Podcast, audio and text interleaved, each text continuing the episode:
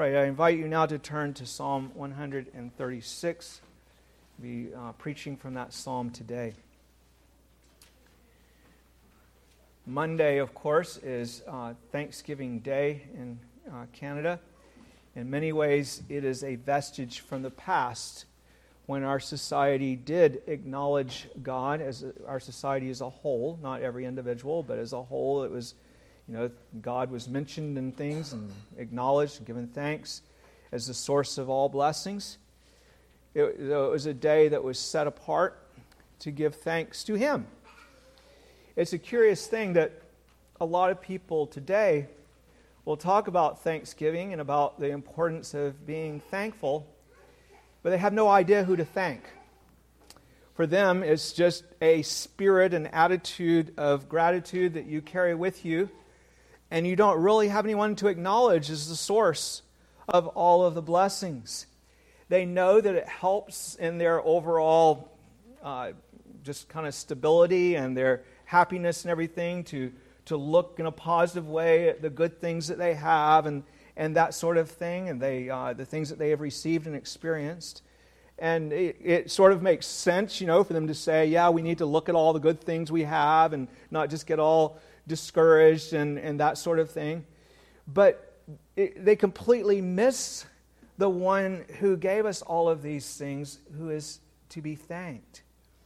They don't know who to thank. They're just thankful in the air, thankful in a vacuum, as if you know Mother Nature did something, or some kind of impersonal force, or there's there's a, a, a great confusion here.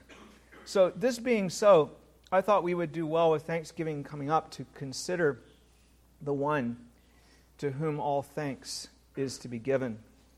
The scripture passage I've chosen is Psalm 136. And I, I preached on this at a Thanksgiving before almost no one here was, I don't believe, in the church at the time. It was when we were first starting out. And uh, it was, uh, yeah, 26 years ago. And uh, Brian Michelle Nash had been received as members and had just gotten married. And uh, Katie, who is now Katie Muhammad, had come to their wedding. And um, she, um, she was in, involved in the wedding, and they invited her to church on Thanksgiving. And she came, and she had never thought about who to thank. And she'd never really been in church. And she decided to start attending, and it was about seven or eight months later that she professed her faith and was baptized.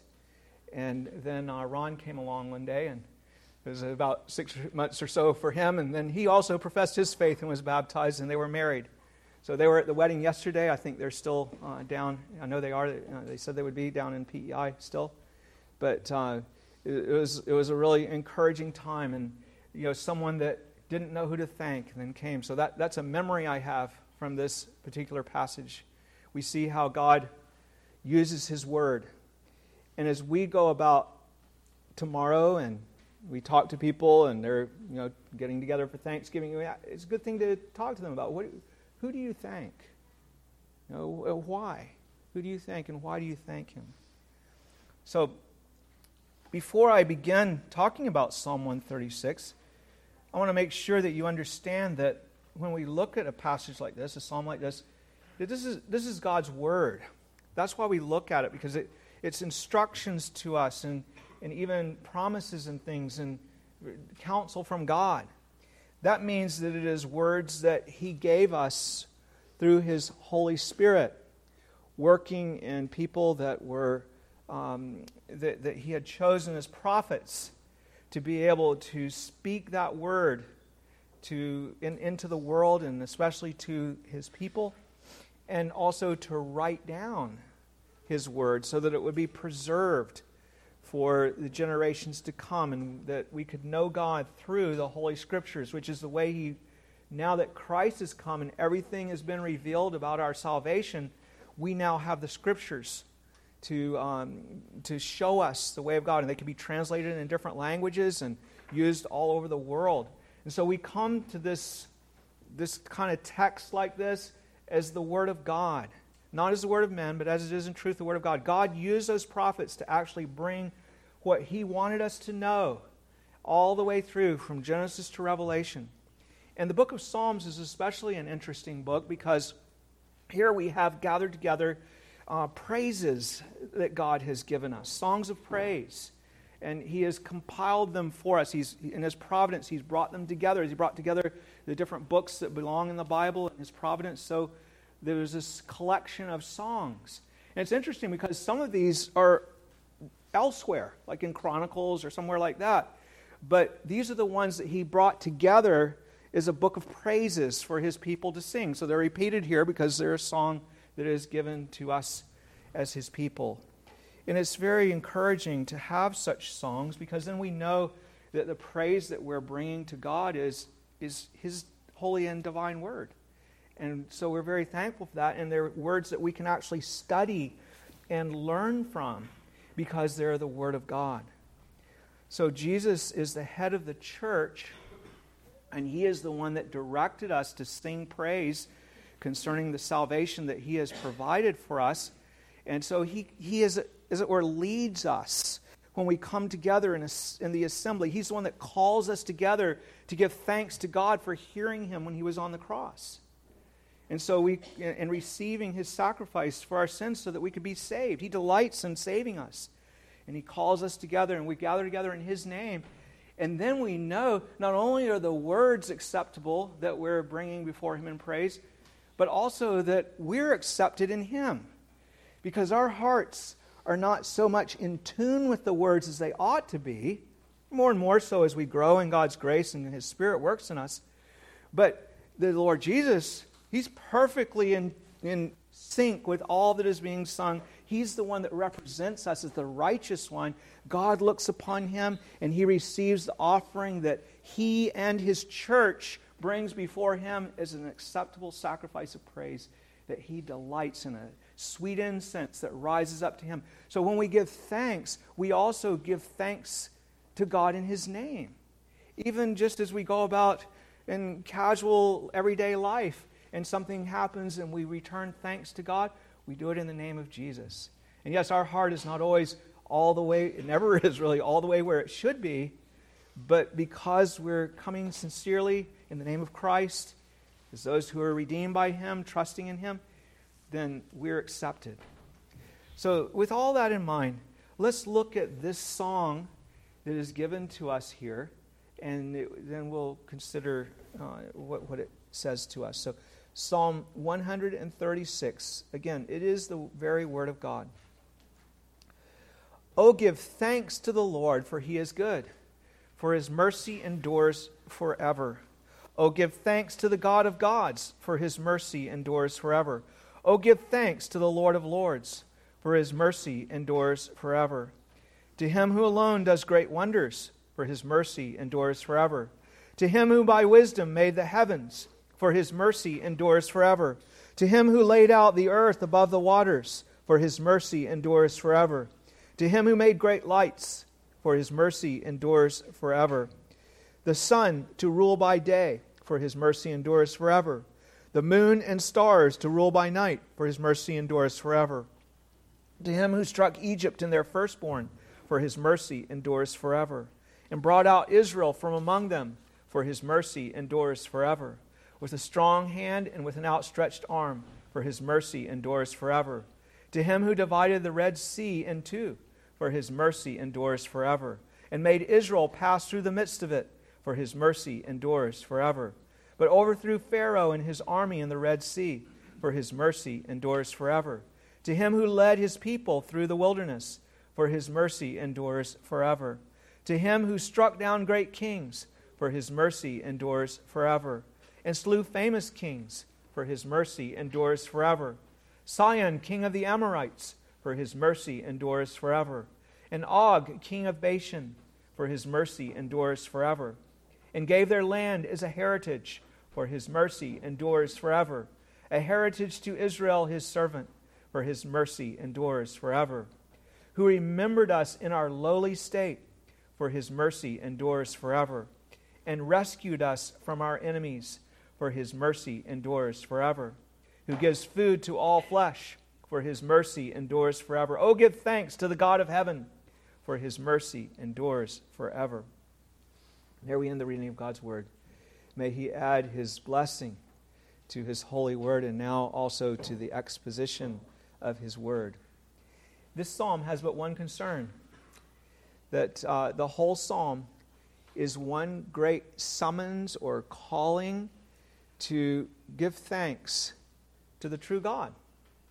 So the whole thing is about from beginning to end. It gives us the directive to do this in, in three, the first three verses, three times, and uh, in verses 1 through 3. And then again, it repeats it in the very last verse. And it gives a list of particular reasons to thank Him in verses 4 through 25. And uh, we, we have all the way through, really, in every verse, a reason to thank Him. When, when we sing it as God's covenant people in Christ, it serves not only as a summons, but it also becomes, as we're gathered together before Him, an expression of our thanksgiving to God. You know, when we speak of God and we say, you know, praise Him who has done thus and thus and thus, we're, and we're before God, then we're praising Him in that. It, it's kind of an indirect way. We're giving thanks to His name as we're always gathered before Him in His presence and encouraging one another to lift up our hearts to the Lord, as it were. We call to each other's minds the great things that He has done. And in Christ, our praise rises up as, as sweet incense to the Lord, a sacrifice of praise and thanksgiving. So let's take a closer look at this psalm and what it tells us. We need the, the psalm opens with a strong summons to direct our thanks to God. We need this strong summons. We need it because it is a rare day in heaven for true thanksgiving to rise up before our holy God.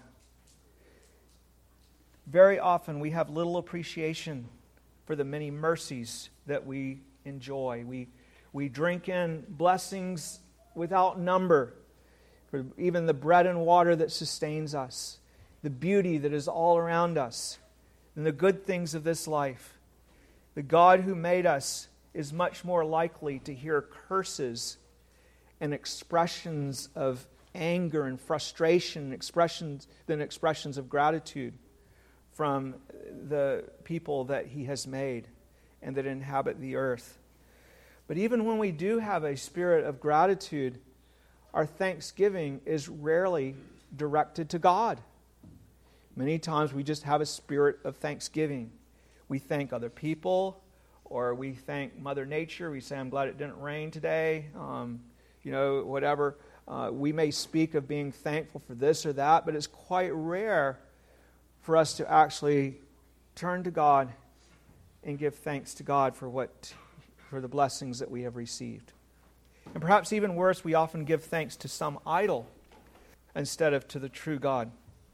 We give thanks to false gods that we or others have made up in our own heads.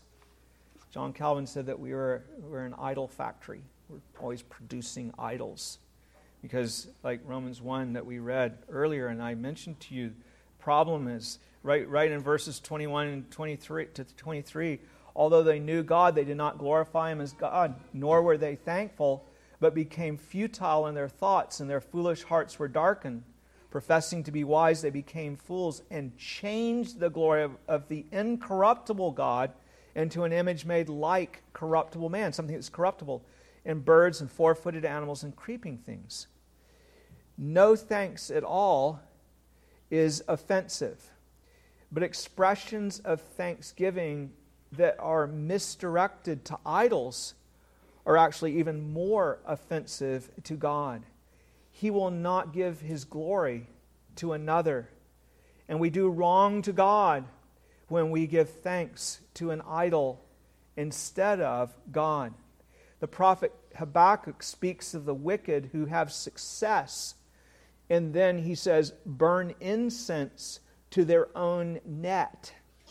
So rather than acknowledging God as the author of their success in, like, say, catching fish, you know, they, they burn incense to their own net, or in the military when they've captured people, or, or that sort of thing.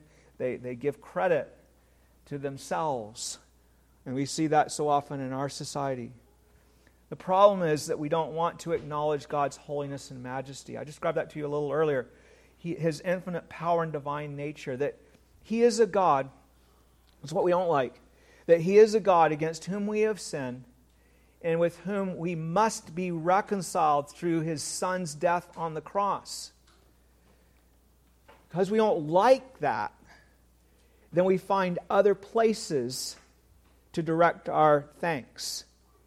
It is something that is in us as fallen sinners that has to be changed, transformed. We're full of pride. We want God, we want a God, you could say, who will just overlook our sin. No, that's okay. It doesn't matter. That's, that's okay. Only then will we have him.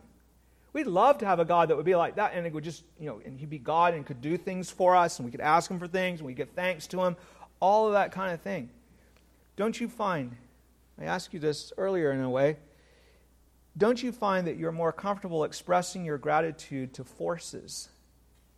You know, the sun that came out in time for my walk, or my package that just arrived in time, or the wonderful uh, people that delivered it, which you can acknowledge as wonderful people, but, but we, we, we are much more comfortable to acknowledge those things than to give thanks to God.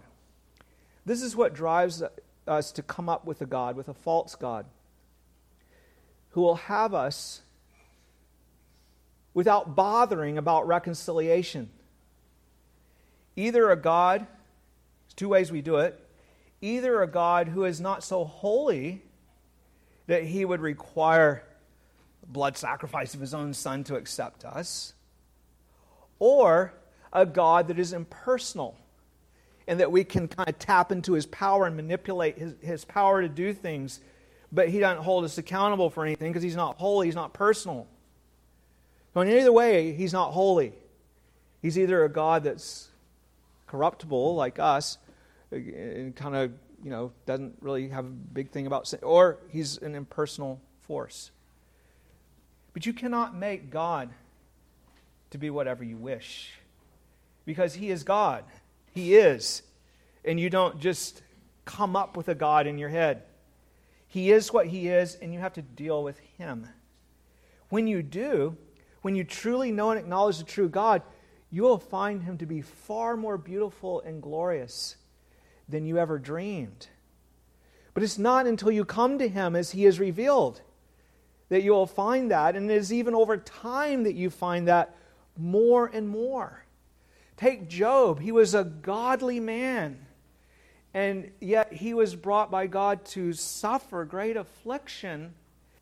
And at the end of all that affliction, where Job wrestled with God and said, Why are you doing this to me? And he was, he was struggling, and sometimes he said things that were not even appropriate. At the beginning, he didn't, but over the time, as it dragged on, he started to say things, and God rebuked him and came to him and said, Job, you know, who are you? Where were you when I made the world? and he revealed himself more fully to Job. And what was the outcome for Job? Job said, Before I heard about you with the hearing of my ear, but now my eye sees you. That was a happy day for Job because he came to see God in his glory more than he'd ever seen it before, and he was delighted with it. And I will tell you, if you are struggling with God right now and you're where Job was in the middle of his struggle, why is God doing this? And why are all these things happening? And what's going on? Know that as you go on in the Lord, you will see more and more of his glory.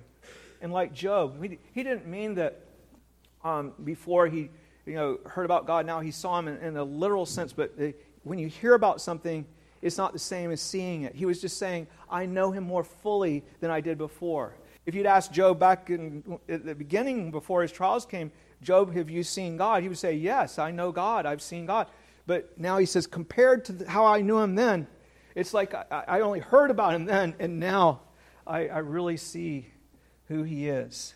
He, he was delighted. He had delight, delighted, he was full of delighted praise of God. Sometimes we have reluctant praise. We know we're out to praise Him. You know, we're going through a hard time. But there's other times when we have delighted praise. We're delighted with Him. Let's look at the, the strong summons to give thanks to God then with which this psalm opens. Because we need it. Okay, that's what I was just showing you. We need it. We need to have a summons to say, keep your focus upon the true and living God, giving thanks to Him in all things. So the three opening verses each begin with the words, Oh, give thanks to God. Nothing complicated here. In the Old Testament, when something is important, it is simply repeated. They don't use the word very and that sort of thing very much. Sometimes when we have it in our Bible, then it's actually because they, they did what I'm talking about here, they would repeat the thing. They would, they would say it twice in order to emphasize it. When it's really important, though, it's repeated three times. Like when it talks about God's holiness, it doesn't say just holy, holy, but holy, holy, holy. So uh, we have these things sometimes that are repeated three times. So, so let it sink in. Oh, give thanks to God. Oh, give thanks to God. Oh, give thanks to God. Three times it's repeated. It's something that you need to actually do because it's repeated because we don't do it as much as we should. Don't just talk about it, but actually give thanks to God.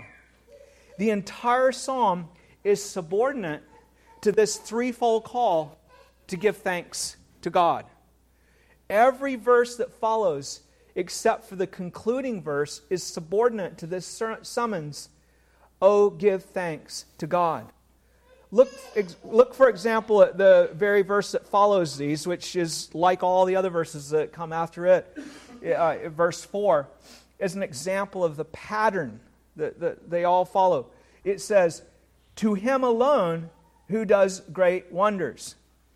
That's a subordinate clause. It depends on something else. You don't, you don't just go up to someone and say, To him who alone does great wonders. They go, What? What are you talking about? But if you say, Oh, give thanks to him who alone does great wonders. You see, to him who alone does great wonders is dependent upon the main injunction, Oh, give thanks to the Lord. Oh, give thanks to God. And all the other verses are like that, aren't they? to him who did this, to him who did that. Sometimes they're uh, finishing a phrase from the verse before as well as they're broken up by the, um, the, the, words that we'll look at in a minute. But um, the words here also in this phrase, this threefold call to thank him, the words give thanks, translate a Hebrew word that is good for us to know here, yadah. It's a word that means to confess. What do you do when you confess something? You speak the truth about it. Okay? And we are often called upon to confess the Lord. We confess the things that He has done, and we confess Him and who He is. We also are to confess the truth about ourselves. So, as I said to you earlier, when we confess the truth about ourselves, it usually comes out with confessing sin.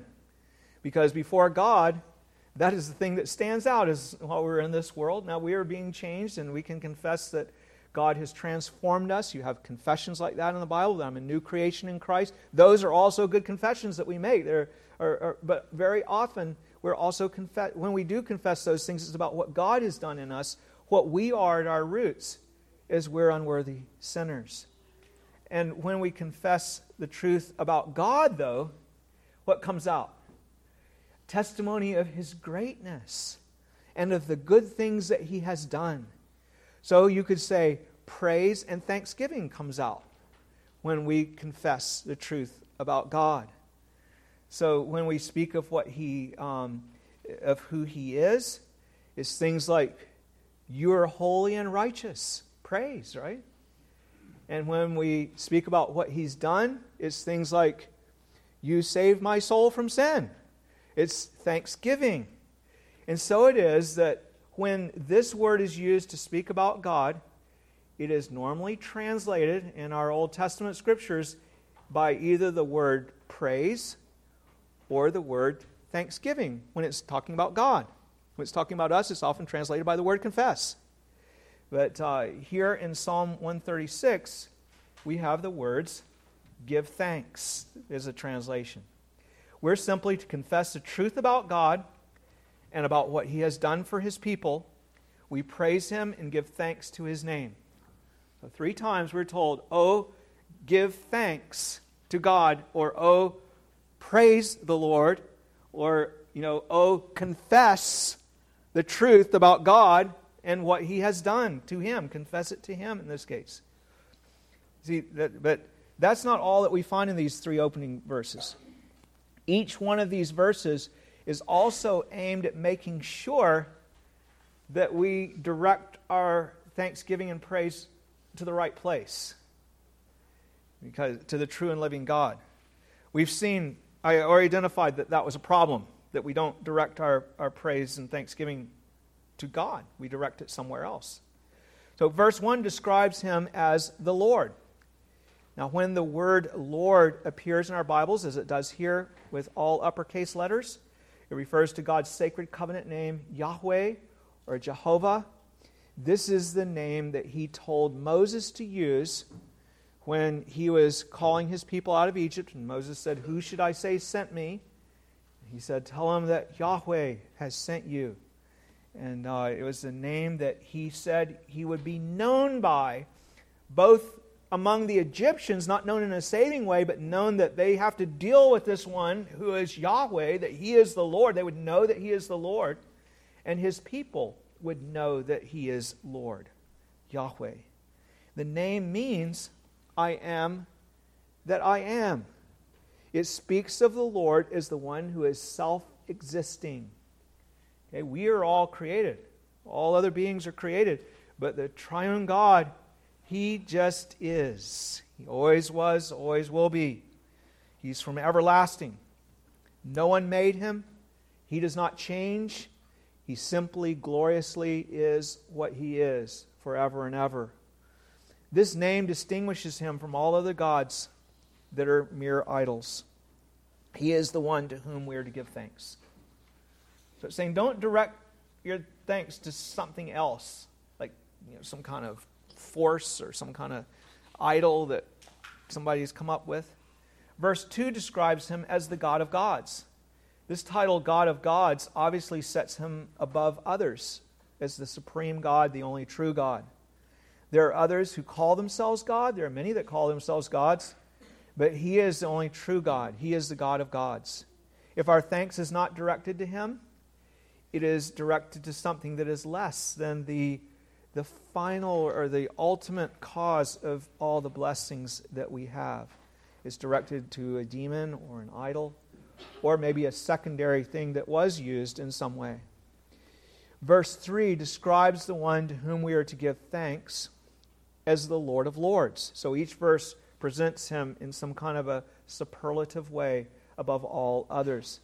Now, this is a different Hebrew word than the word Lord that's written with the uppercase letters, Yahweh, that we saw in uh, the first verse. This word is Adonai, and it speaks of him as the sovereign ruler over all things, or as the master. He is the ruler of rulers, you could say, the master of masters, the Lord of lords, the final judge to whom we all must answer Everyone must answer to him. You may not claim him as your master, but you will meet him. He is the one, the one who sovereignly directs the affairs of the world. The Bible says that all things work after the counsel of his own will. So every crust of bread that you receive is ultimately brought to your table by the sovereign working of God Almighty. You are to give thanks to him even when hard things, even when terrible things come, like they did to Job, I mentioned him before, you are still to give thanks for his mercy, that your trouble was not nearly as great as you deserve, and that he sustained you through that trouble. That is the respect we are to show to him. The disciples in Acts 4 gave thanks that they were counted worthy to suffer for the name of Jesus when they were beaten for preaching about Jesus and for healing in his name. And they kept doing it, and they were beaten, and they came away giving thanks to God that they were counted worthy to suffer for his sake. So something terrible happened. They got beaten, but they gave thanks to God. So you see then that our praise is to be directed to this one who is Yahweh, the self existing one, the God of gods, and the Lord of lords. He is the one who at last blesses and curses. He is the Lord of all. He is the ultimate author of every blessing. So all praises and thanksgivings should be at last directed to Him. Not that you don't thank other people that God uh, uses to bring things to you. You know, somebody delivers something to you, you say thank you. But ultimately, it goes back to God. So then, having seen that we're to give thanks to the true God, we're now ready to look at the reasons that we're to give thanks to Him. The first reason is given in verse 1 give thanks to the Lord because He is good. And you say, well, not just verse 1. I heard that over and over again. Yes, it's in every single verse. Give thanks to the Lord because he is good. The word good here means just that good. In the plainest and broadest sense, that he is good. He is not bad, he is not evil, he is good. There is nothing false in him, there is no impurity, no blemishes, no flaws. He is simply good. He also does good, only good, only what is noble and upright, what is righteous and true, just and holy.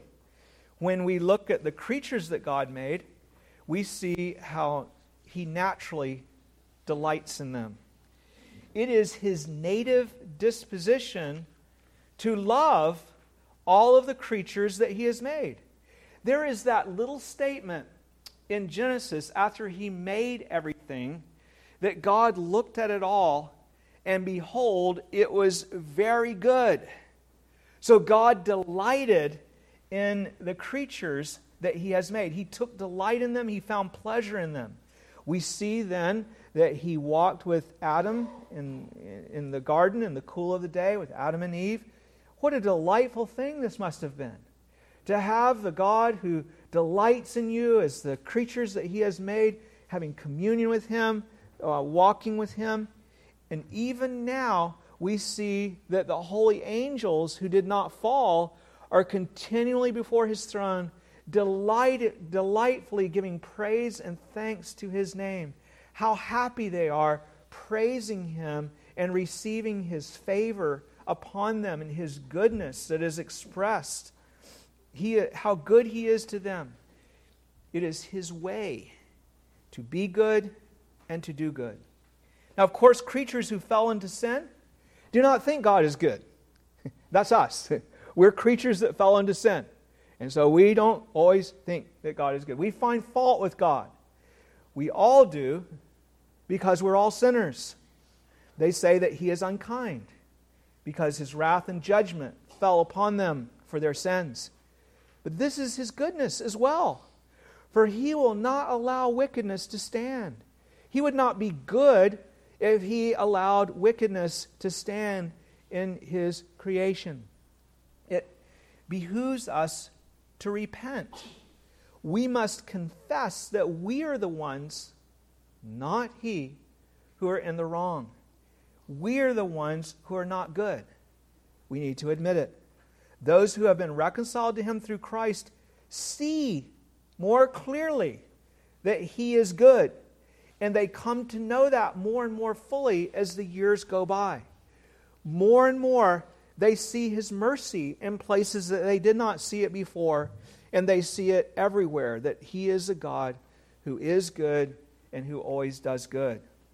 Yes, we're to give thanks to the true God because He is good. The second reason that we ought to give thanks to God is also found in the first verse. In fact, it is found in every verse of this psalm. You know, I, I seem to be making a lot of mistakes today. I just realized that I told you that the verse He is good is in every, in, in every verse. It's not the verse He is good, as this one His mercy endures forever. I'm not sure how I, I made that mistake, but uh, I just want to clarify that now because I, I said that and it was wrong. Uh, he is good is just in, that, in the first verse, it kind of sets the pattern for, the, for what follows. But this one is the one that is in every verse. His mercy endures forever. Of course, you, you know that. The word mercy translates the Hebrew word hesed, And this is a marvelously rich word that is well worth knowing. It speaks of God's faithful covenant mercy and love. It is a loyal love that God sets upon his elect angels, his elect people. He has mercy on them forever. He sets his love on them forever. Some Bibles translate it with the words steadfast love. And that is a very good way to translate it. It's such a rich word that it can have it has various translations that are sometimes used. But uh, steadfast love or mercy, all of those are, are good ways. It was a love that would not rest until it had secured our salvation in Christ, until Christ had come and given himself for our sins. Then it was a love that pursued you until it secured your salvation. If you indeed are among those whom God has called, I loved you, says God, therefore I have drawn you. And now it is a love that will not rest until Jesus comes again and brings us into our final heavenly glory that he has appointed for all of his people with him as our husband before his Father forever and ever in a new heavens and a new earth where righteousness dwells. It is a mercy that is fixed on us forever. It is a love that endures forever. Steadfast love. It is our appreciation for this Hesed, this covenant mercy, this steadfast love, that is the foundation of our thanksgiving. Now, I want you to think about that.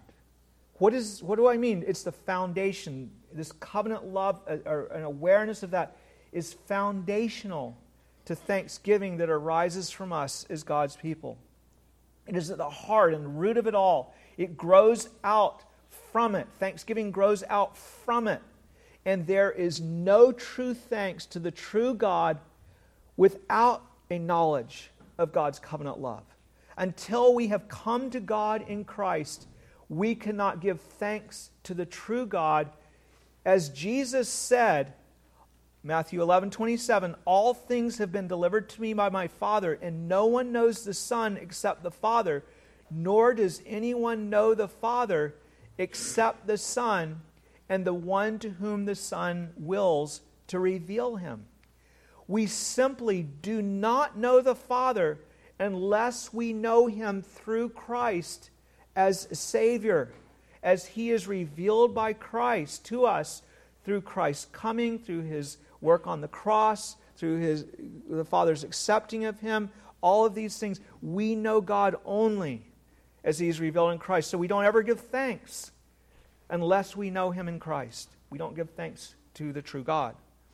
We cannot be grateful because until we know him in Christ crucified, we are God's enemies. If we think we love him without Christ, we are wrong. It is not the true God, but an idol that we love in that case.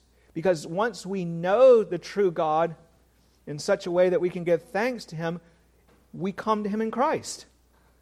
The true God is the one who will not have any of us without Christ, our Savior. He is too good to have us without Christ. Once we see that, and once we see that He died to save us, and once we come to Him, then and only then can we be thankful. Because then and only then do we see that His mercy endures forever, that His steadfast love is forever and ever. Now, in verses 4 through 25, we have a list of things that we ought to thank God for. Verse 4 introduces them as wonders that He has done for us. Wonders are things that are beyond human power, things that only God can do. They are words, they are, they are words that sur, surpass human, or works that surpass human wisdom and understanding human wisdom and ability, mercies that are performed by God to bless his people. Verse 5 through 9 include the wonders of creation. To him who by wisdom made the heavens, for his mercy endures forever. To him who laid out the earth above the waters, for his mercy endures forever. To him who made the great lights, for his mercy endures forever. The sun to rule the day, for his mercy endures forever. The moon and stars to rule the night, for his mercy endures forever. God made all of these things, especially for us. He made the heavens such that they invoke wonder and amazement in us. They display the glory of God. The heavens declare the glory of God. They show an extravagance, don't they? Just the vastness, the grandeur of it all. People say, why are there these huge planets and suns and things that are way, way bigger than our sun? All over the place, we find all of these wonders that God has made. It's to show the, the majesty and the glory of God. In the earth, he separ- on earth, he separated the dry land from the water, giving a delightful place for our habitation that was suited to us, all kinds of interesting things to experience, to explore, to figure out, to develop, to entertain, to enjoy. God has given us all of these things. Everything from metals that can be made into jewels and machines and marriage, the, the, the, and the marriage act that can express our love and bring forth children. God has given us all of these things. When men reject God, they end up many times worshiping these glorious things, these wonders that God has made. They worship the sun, or they, they worship um, sexual pleasures, or they whatever it might be. But when they are reconciled to God, then they give thanks to God who has brought all of these wonders to us because his mercy endures forever. It is his covenant love, it is his mercy, steadfast love that we know our God to be a God who has given us these things, to be good and has given us these things. Verse 10 through 22 speak of the wonders God performed when he delivered his church out of Egypt and brought them into the promised land. You know, most of you know the story, I think, of that. Uh, Israel was in bondage under the most powerful nation. They were the nation that God had chosen, and they were in bondage as slaves under the most powerful nation in the world at the time, Egypt. And God came to take them out to be his people and to serve him. So, verse 10 through 22 speak of the wonders that God performed to him who struck Egypt in their firstborn. Who could do that? For his mercy endures forever. And brought out Israel from among them, for his mercy endures forever. So, question to you Do you know God as the God who delivers his people from bondage? You know, those people are, are us. There is one church. And God revealed himself to us in those early days as the nation of Israel was gathered together, the beginnings of the church and he delivered them out of Egypt to show who he was. Have you been delivered from the controlling hand of Satan? Do you know God as the one who delivers from bondage? Set free. Have you been set free to serve God? Not set free to do whatever you want, but set free to come and live unto God. Then give thanks. Give thanks if He has delivered you from bondage.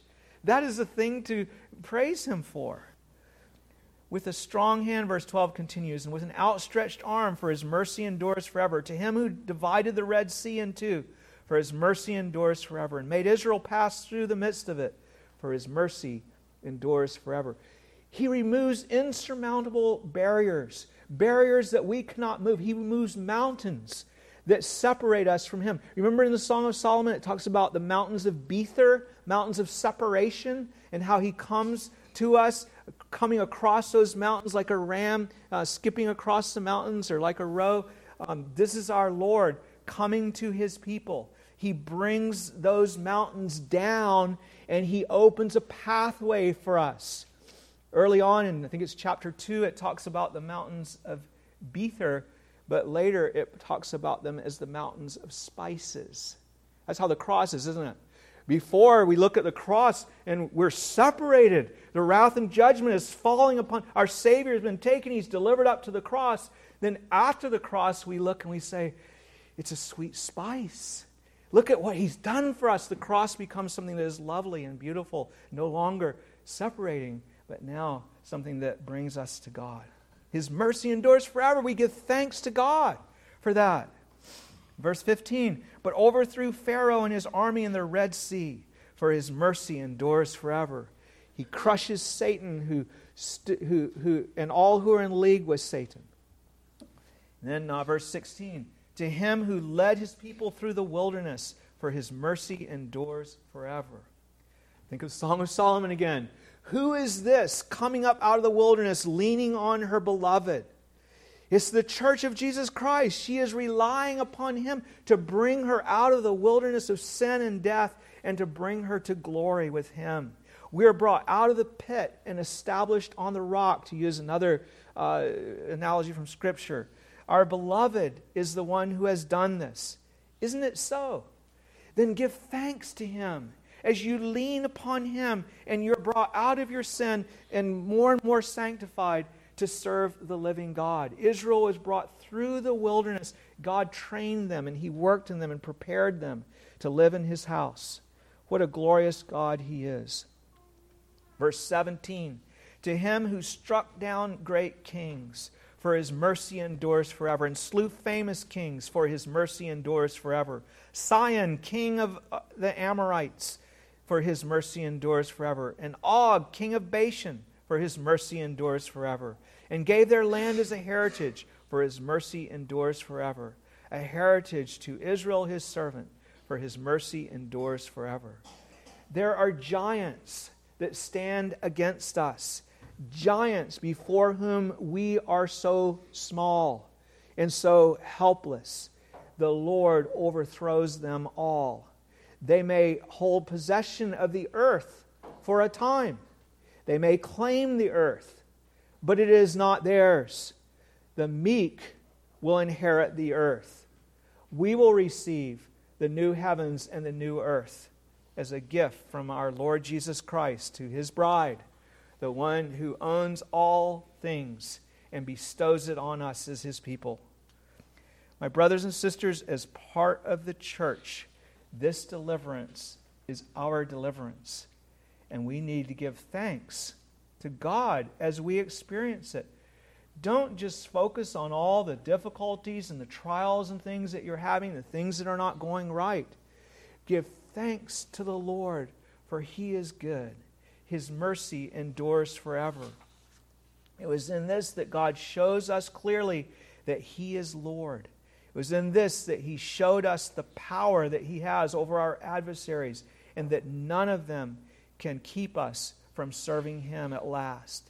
He showed us that he is committed to delivering us that he might bring us into his house to serve him. He showed us that initially back in Egypt when he delivered us from there. He showed it to us more fully when Jesus Christ came. These things were more richly and fully displayed in the fullness of time when God sent forth his Son, born of a woman. And they will be all the more displayed when he comes and brings us to glory at last. All who trust in him brings them to glory.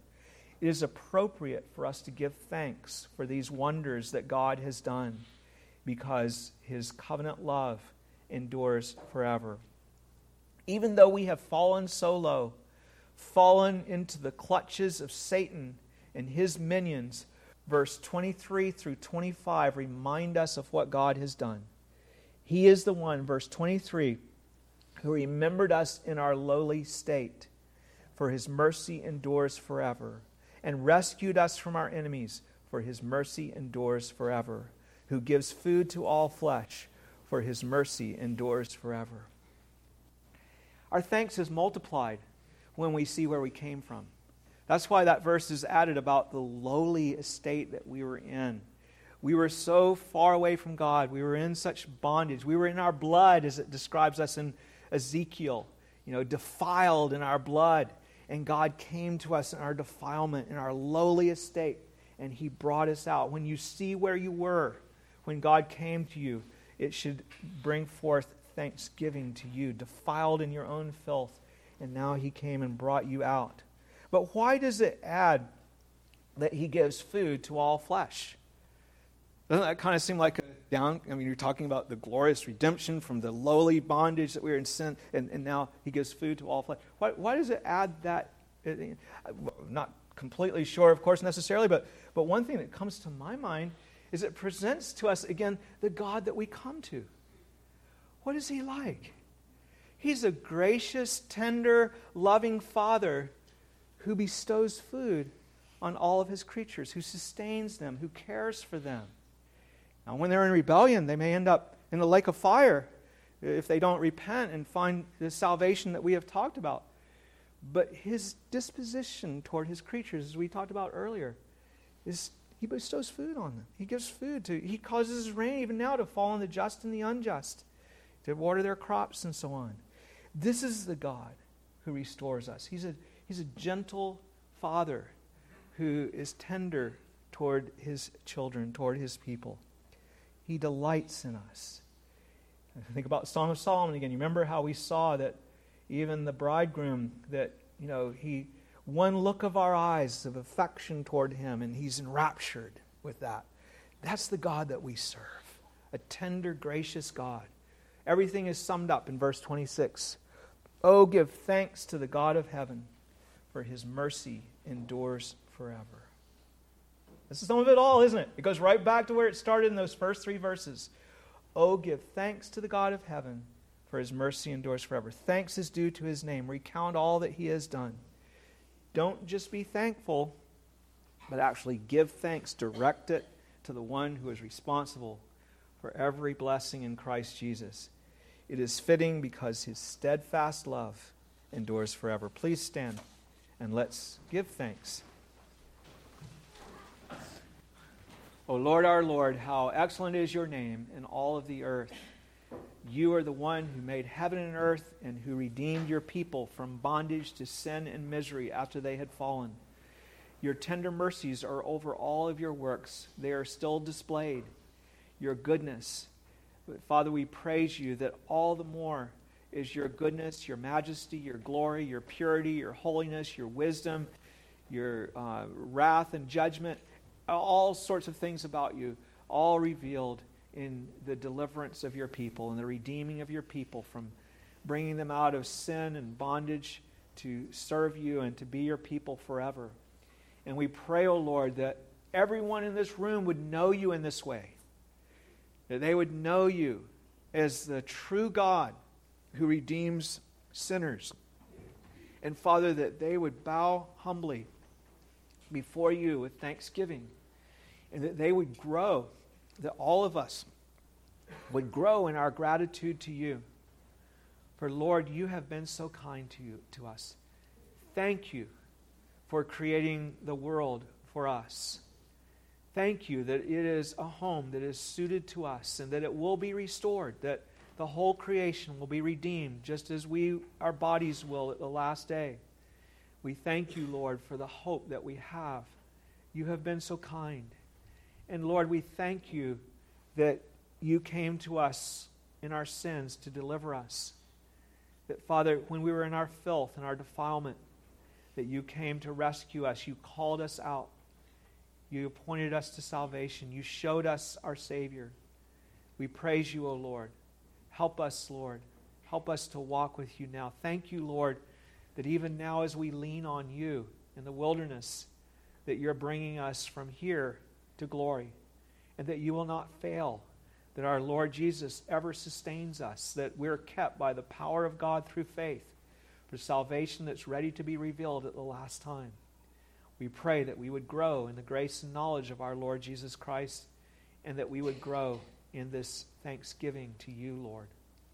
Oh, Father, please do forgive us, Lord, for our sins. Forgive us for having so many blessings and not having so much thanksgiving. And we pray for our society as a whole. Oh, Father, reach down to us in mercy. Bring sinners to a saving knowledge of Christ. Let us see the world turn to you, O Lord. Let us see the world filled with people who are giving praise and thanks to your name. Cause your salvation to spread to all the nations. It already has spread to so many nations, and it is still spreading today. But Father, look upon the nations who once walked with you and have hardened their hearts like our own. Father, have mercy on us and turn us back to you again. Cause your face to shine on us and be gracious to us, O Lord. Deliver us, for we need you, Lord. We cannot deliver ourselves. We are helpless. The giants are too big, the Pharaoh is too strong. But you, O Lord, are mightier than all. You are the God of gods. You are the Lord of lords. You are Yahweh, the one who is self existing, who is always and eternally the same. We praise you, Lord. We thank you. In Jesus' name, amen. Please receive now the blessing of the Lord, people of God. Now may the God and Father of our Lord Jesus Christ grant you, according to the riches of his glory, to be strengthened with might through his Spirit in the inner man, that Christ may dwell in your hearts through faith, that you, being rooted and grounded in love, may be able to comprehend with all the saints what is the width and length and depth and height, and to know the love of Christ which passes knowledge that you may be filled with all the fullness of God. The grace of our Lord Jesus Christ be with you all. Amen.